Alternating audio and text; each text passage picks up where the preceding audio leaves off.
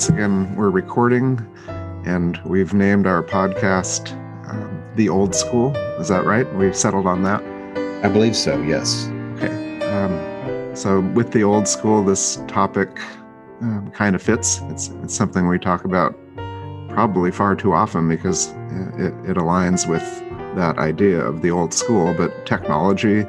And we've decided to talk about instructional technology, technology in schools, rather than um, broader technology. Um, we could have called this podcast Grumpy Old Men. Grumpy Old Men. That's probably correct. Um, I know that's taken. There was a movie by that name. I think you're right. Um, I'm just grumpy right now.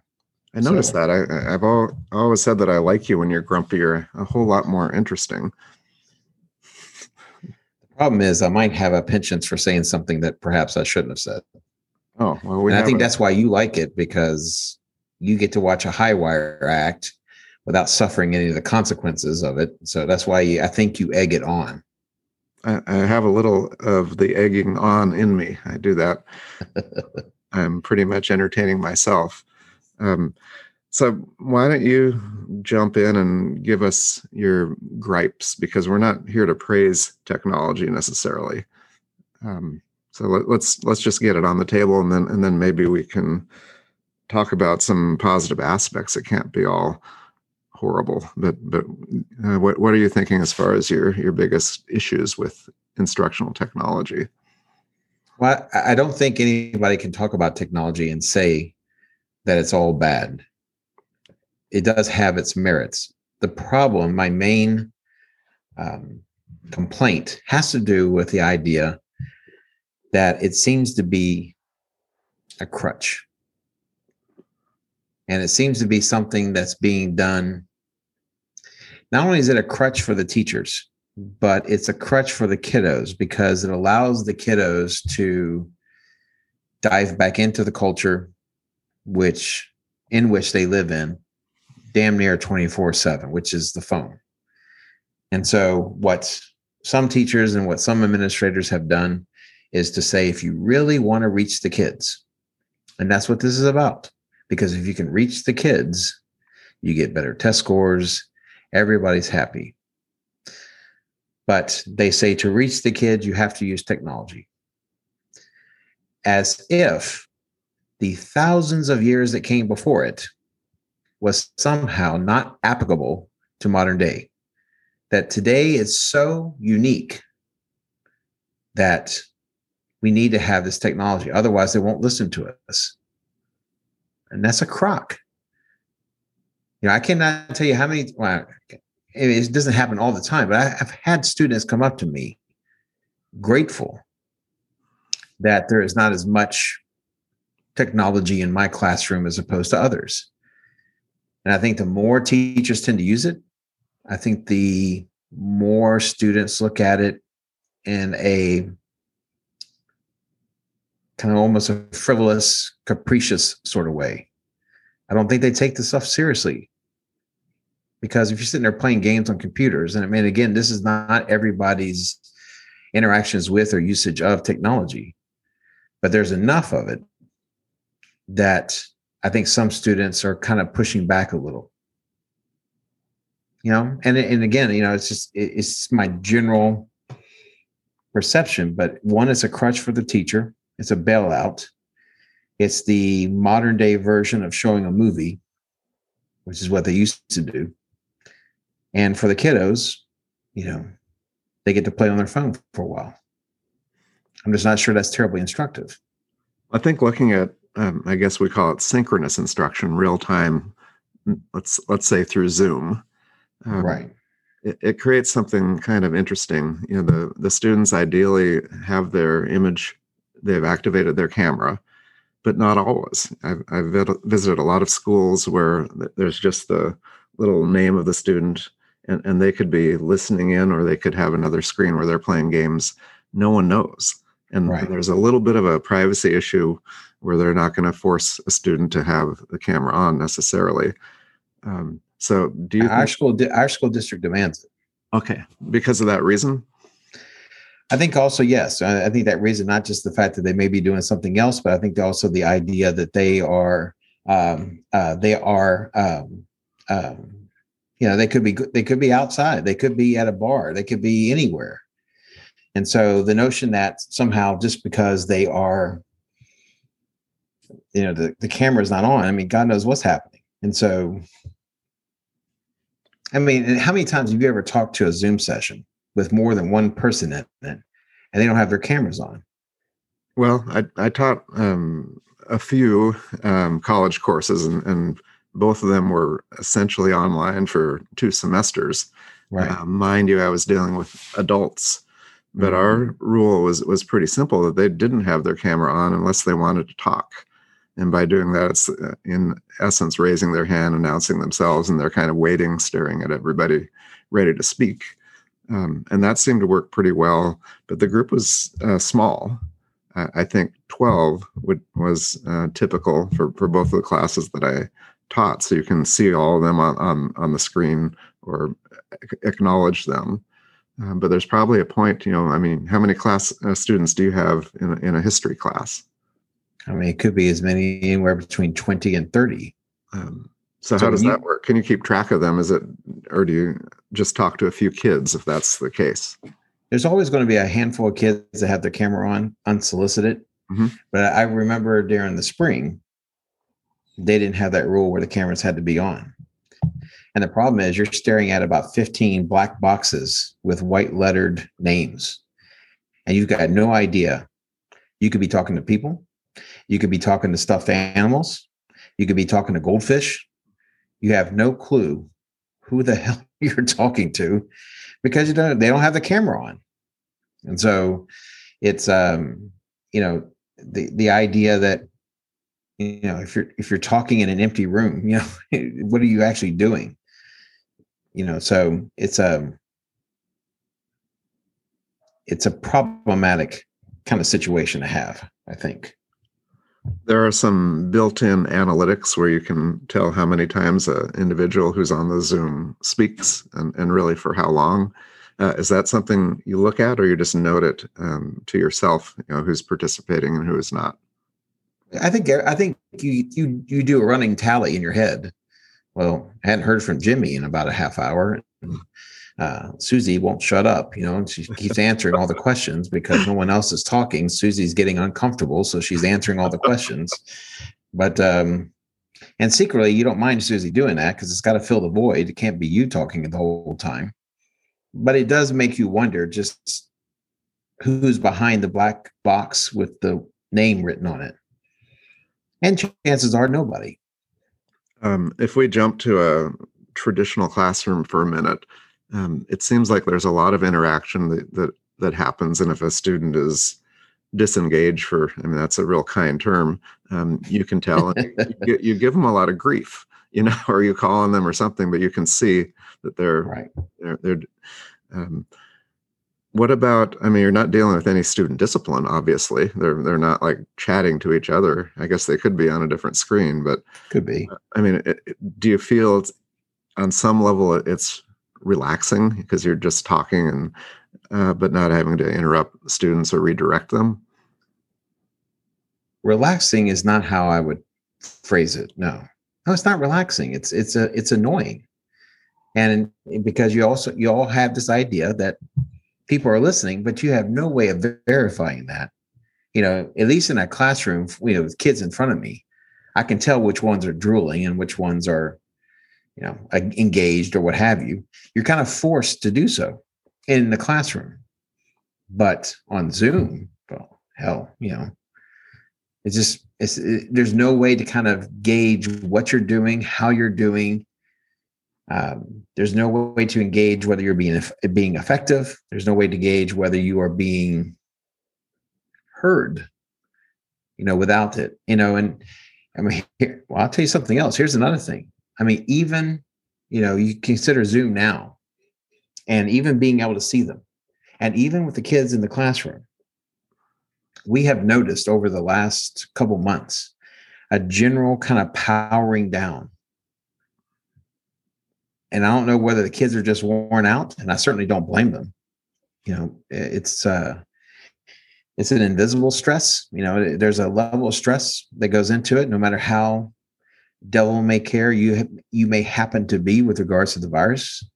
But um, but I just think the whole thing about the mask and about we got shields and we got all these things. There's the the normal creative outlets, both for teachers and for students, are not there.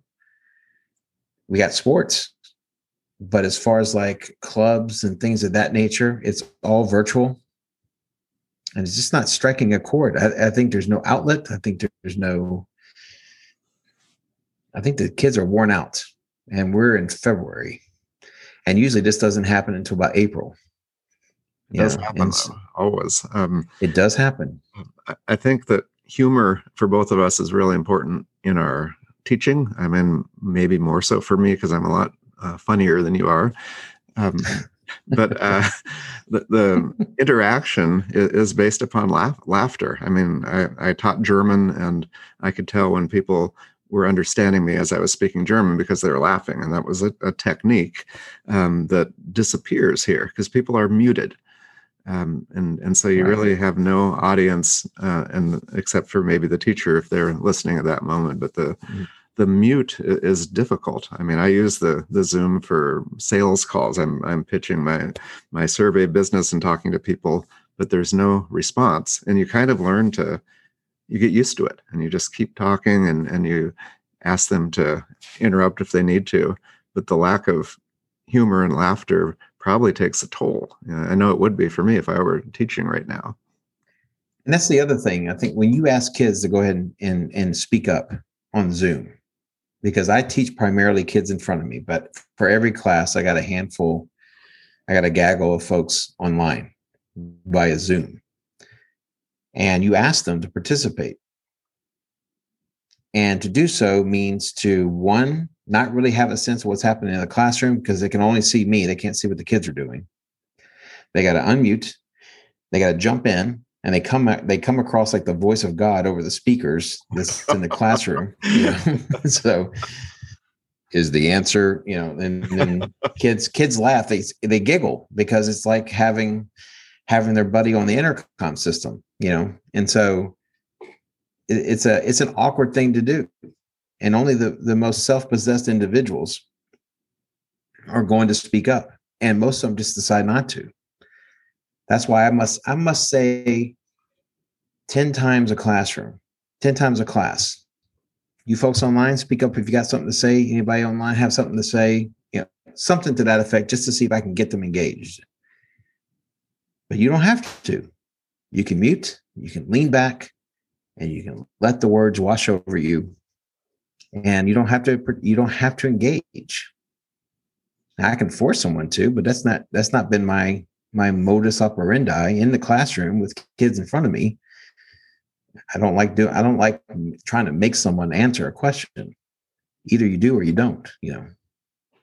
But I wonder about the results. Um, I, I, I look back to you know teaching these recent college courses, and the students who participated knew the material better. They wrote better papers um, the the other the students who didn't participate tended to turn in their papers late, if at all, and uh, the quality was was lower.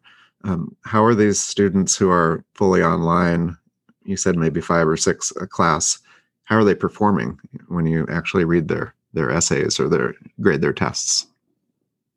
Well, the, the test is a different thing than the essays and you're you're hitting me in a sore spot because right now I'm grading essays at the moment, and I'm I'm getting angrier by, by the moment. We had this all planned.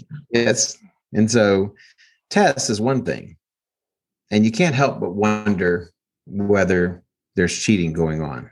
What? I'm and, shocked. Yes, shocked, shocked to find gambling in this establishment.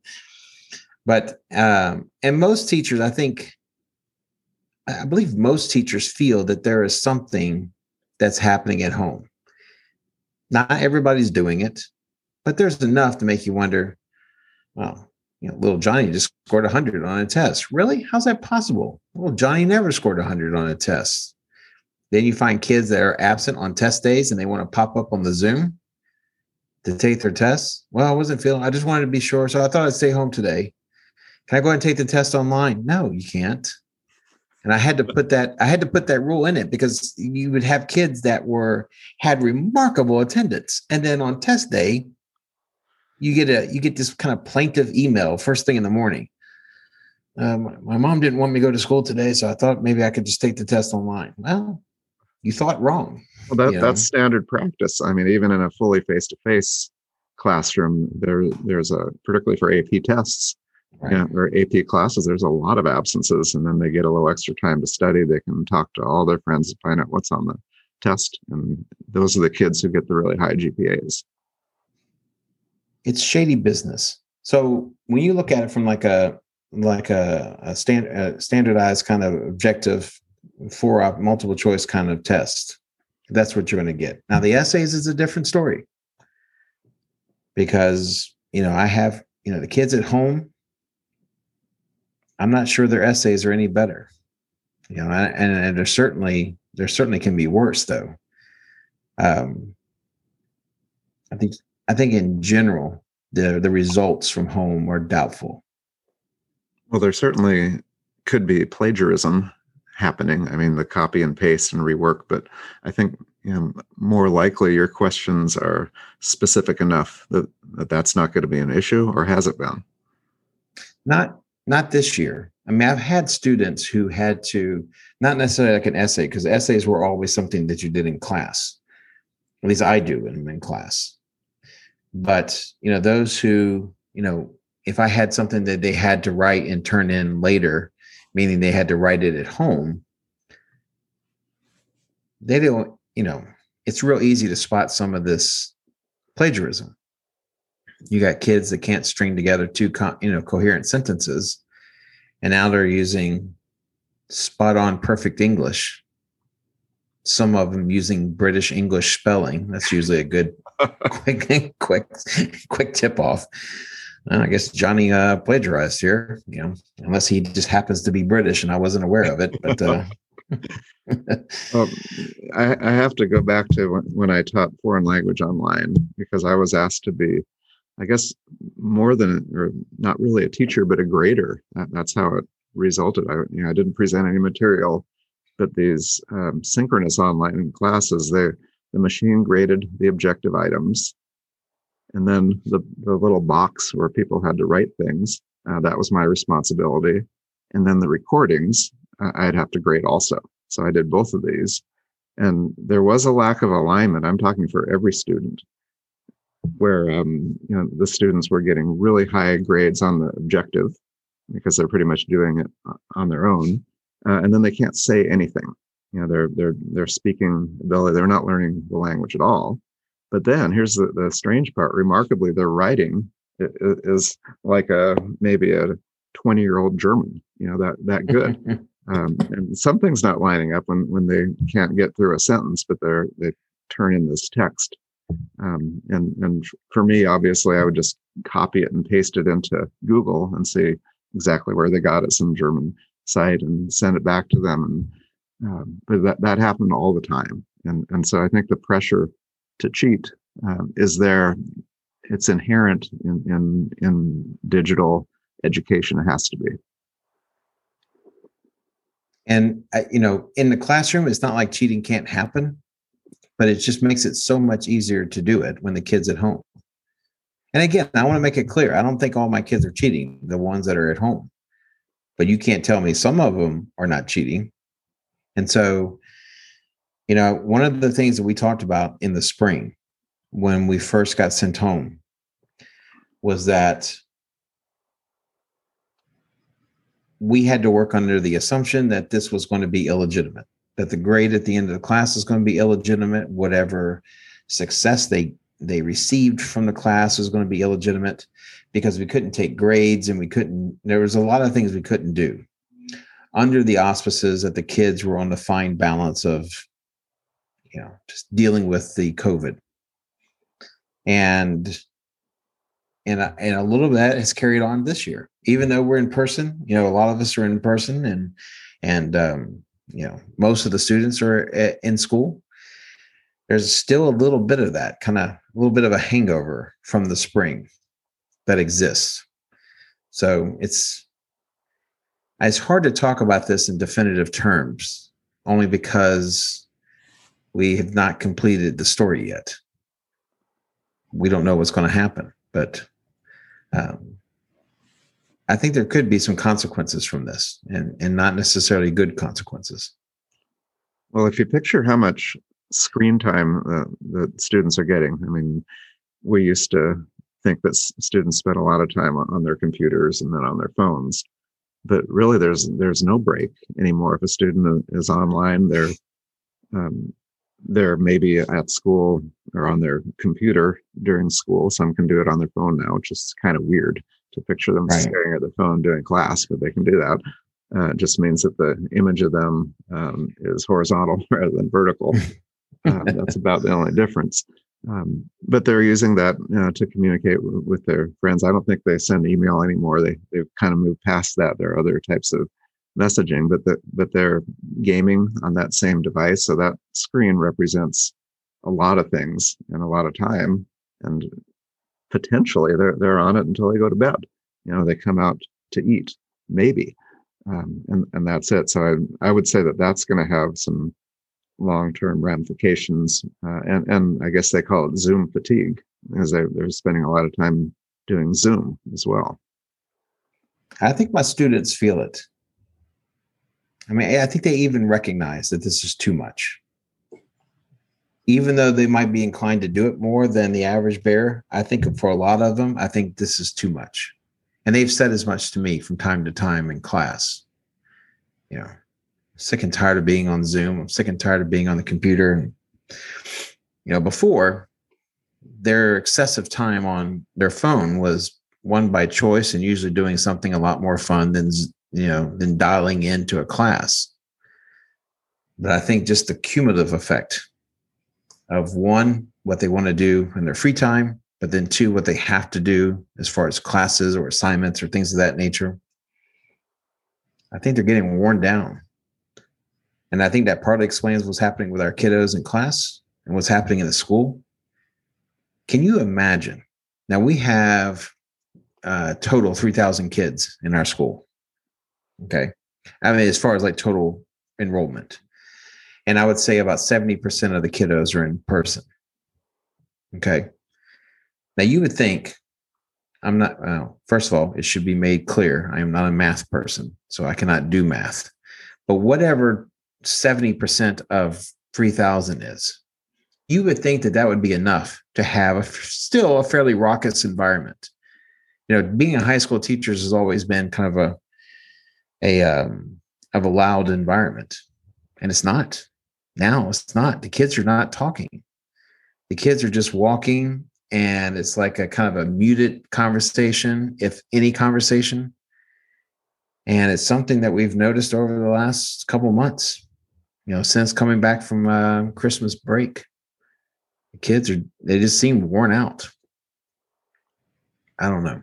Well, it sounds like just wearing a mask uh, doesn't lend itself to having lively conversations in the hallways or in, in class. Right. There's something about that. And, you know, maybe they're, they're social distancing. You'd think they would be so that it all fits, but that would have some psychological effects. And, and I think you're right. It's cumulative and really they've been doing this for how long now? You know? Right. It's been been quite a while. Um, what about reading on a screen? We've talked about that offline a little bit. I mean you, you teach history history you've called it a reading subject. And but when you say that you're probably thinking they have a book and they open the page and read. Um, right. are, are your students reading physical books uh, for your class or or is there an online version? What what do they do most often right now? Well the students do have their own textbook that's been checked out to them. Uh, even the kids at home have a physical book. I would imagine that the vast majority of kids uh, use their physical book there is there is an online version, but to my knowledge, the vast majority of my kids do not use it. But there's two kinds of reading. You know, you have the reading where you just go from word to word to word till you get to the period and then you're done. And then there's reading and thinking at the same time. And I think, and you know, we've talked about this. There are studies out there that show that the more time kids spend online, the more skimming they do. They're not actually reading, but they're skimming. And it just exacerbates a kind of a general inherent unwillingness to read large swaths of textbook. And so you combine that with the fact that they're now not even doing it in a compulsory nature. They're just now just skimming through it. You know, anytime a kid comes up to me and says, Mr. Miller, I read the whole thing and I just didn't understand a thing I read. Well, I would suggest that you hadn't read it, you know. Assuming you can read the Queen's English, you know, you should be able to read a paragraph and figure out, you know, what it said. But what's happening is that they're just going from word to word and they're not really processing what they're reading. And it's causing problems. It, it causes problems from from from my class perspective. I know from other class, history teachers' perspective.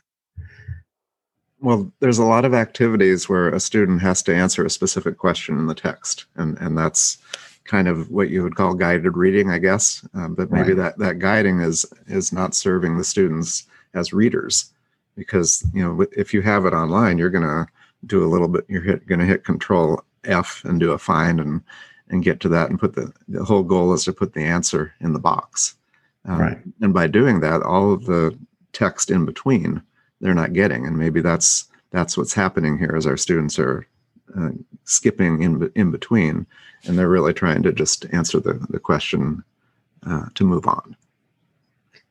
I think the big uh, moment will be assuming next year we come back and there is no remote and there is, for all intent and purpose, a kind of a normal situation. It will be interesting to see how the students adjust to that. Now, part of me can, part of me is concerned that some that some teachers have now done the deep dive into technology and they won't step off from that. Um, but it'll be interesting to see how the students can recover from this time period that we've gone through now for the last year. Because we're about there. It was about this time last year, wasn't it?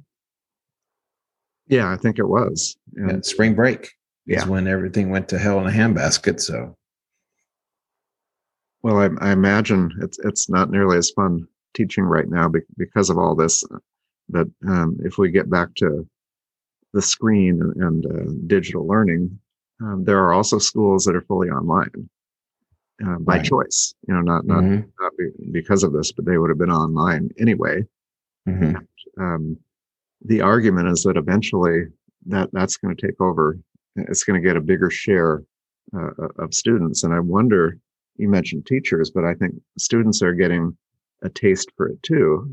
Um, a student, you know, a lot of going to school is, kind of uh, a hassle for kids. They have to get up, get in the car, get dressed, go out there. And now they they just uh, put on their pajamas or whatever and, and turn on the Zoom. Um, pretty easy. Um, so you may have them having a little bit of withdrawal from from the digital also.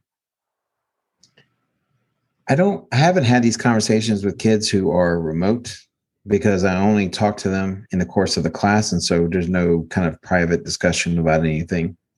But the kids who are quarantined, who like go off for like 10 or 14 days to feel, you know, to feel shame in their house for being in contact with somebody. And they come back and they said, Oh God, I'm so glad to be back. I'm so glad, you know, I hate, you know, being at home. I hate looking at the screen. And mm. so I think from their point of view, um, you know, there's a there's a relief when they get to come back to school. Now the remote kids, I think you're right. I could I think it could it's it's going to be a shock to the system, I believe. So well, so much of what happens in a classroom is interaction between students. Um, and there's a, a social drama that happens when they walk in the door and leaves at the when they leave at the end of the day. Um, and that's probably largely been gone. I mean, I'm sure they're they're uh, having conversations online, but a lot of the things in school are learning um, how to sit in a classroom and how to be in groups. And probably we're we're unlearning some pretty good habits um, right now. Mm-hmm. There have been a lot of studies done, and I know in um, in Germany, uh, there's uh, I think um, Die Zeit, uh, kind of a. Uh, do you say that's a fairly high tone newspaper in Germany? Uh, I think so. Some Germans yes. would probably disagree. Um, yeah, no, it's it, it is. Um, I'm interested to hear what you say about Die Zeit. Well, Die Zeit is had I think it's Zeit that's had a series of articles on the psychological impact on students and on kids, not necessarily as students, but as children. Uh, with the lockdown, and of course, their lockdown's been a little bit more serious than our lockdowns have been. You know, we have a lockdown, but you know, people are still out and about as you know to a certain degree. But there, they've shut everything down, and the question is, in you have a lot of child psychologists, you have a lot of a lot of educational experts that have real concerns about long-term effects of this time period. And we seem to have a remarkably uncurious press corps. And I don't see the same kind of reflection with American news, you know, and I don't, I don't mean to be, um, well, if they only did things the way they do in Europe, you know, I'm not, I'm not that I'm not that guy, as it were. But that being said, you just don't see it as much in, here in the United States, that kind of reflection. And I don't know if that, of course, I'm not taking in all news. Like it could be happening in the US, but I came across it in Germany. Didn't you post on a message, not a message board, what some type of social media and have an argument or something with the Germans recently? Um, do you recall that? And because it seems to me that it had to do with. Um, Are you drunk? I'm not. No, you put you posted something or you had some argument with Germans on technology, and you disagreed with about all of them. Do you recall that? You know what that was? God bless it. it was on. Well, no, it was on LinkedIn. I mean, it's someone, you know, God, I hate social. I hate this stuff. I, that's the only thing I'm on that could be considered social media. But they had, you know, someone said about how why can't German schools get more digitized? I said, that's right. Yeah. So are we sure that are we sure that's something we want? You know, I'm not sure. You know, and I'm reminded of the first time I interviewed for a job as a teacher. Okay. It was in Maryland. What year was that? 96. Okay. Okay. In 96, I'm interviewing for a job in Maryland, actually, the county where I went to high school. Okay. So I have dreams of returning to my alma mater as a teacher, you know, all these things. Welcome back. And yeah, welcome back, Carter. hey, Mr. Carter. um, so I'm sitting there talking to this guy, and he says, "So why do you want to work uh, with Carroll County? You know, which is the county in Maryland?" And I had this to keep in mind. I'm like 24, something like 23, something like that. Uh, no, I had to be a little bit older because it was after I graduated college. But um, I don't know. I just had this idea that that you know it was all about technology and new technology. And I said, wow, you know, I hear Maryland schools are on the cutting edge of technology and, you know, technological advances. And you said?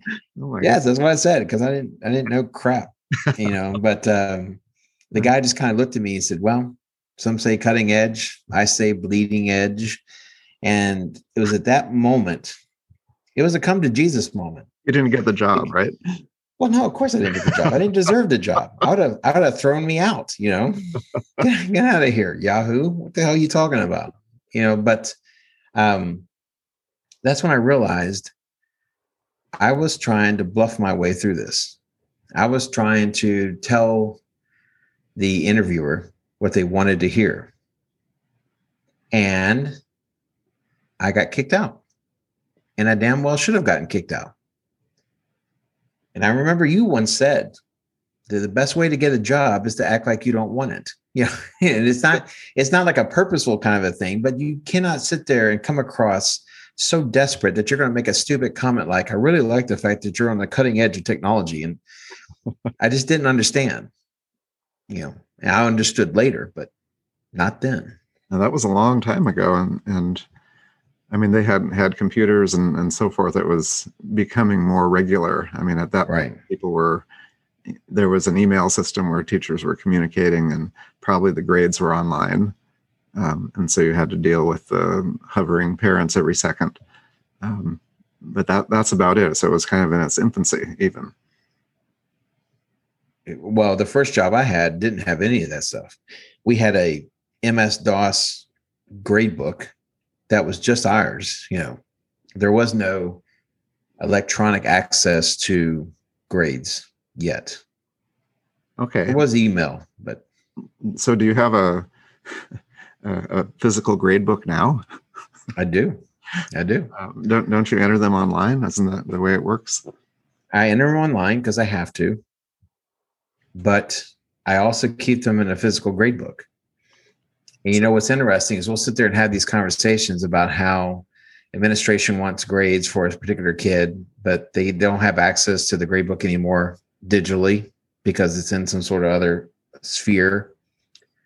How do you expect teachers to have the grades? Well, I have mine right here because I have a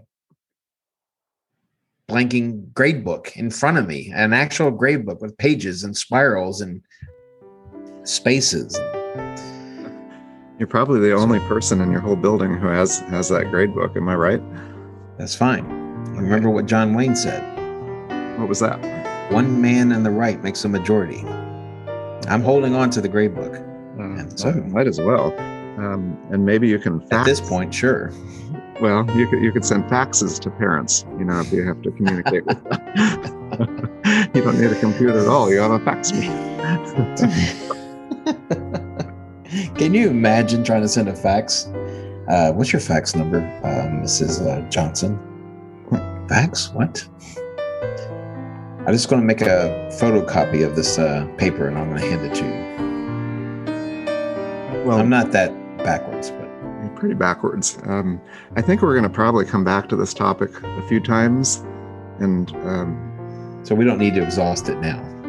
No, we- we'll end up exhausting each other. But um, And the people trying to listen. yeah, we, we should do a, a, a little experiment next time where um, you try to tout the benefits of technology, kind of like that job interview, and it would be really funny because you wouldn't know what you're talking about a lot of it. Um, No, there's people say I, I don't know what I'm talking about now, so who knows? But you'd probably reference MySpace or something, you know, or uh, Ask Jeeves. Who knows? just uh, so between now and then, I'll just research all the uh, the '90s era uh, computer terminology. I'll just sprinkle them into my conversation, kind of provide a little color. So like that. Well, uh, I'm gonna hit pause or stop or whatever, and then we'll start saying really funny stuff like we always do. So yes, say goodbye, here, Miller. Goodbye here, Dr. Burgess. All right, goodbye. Bourgeois. Bourgeois. That's it.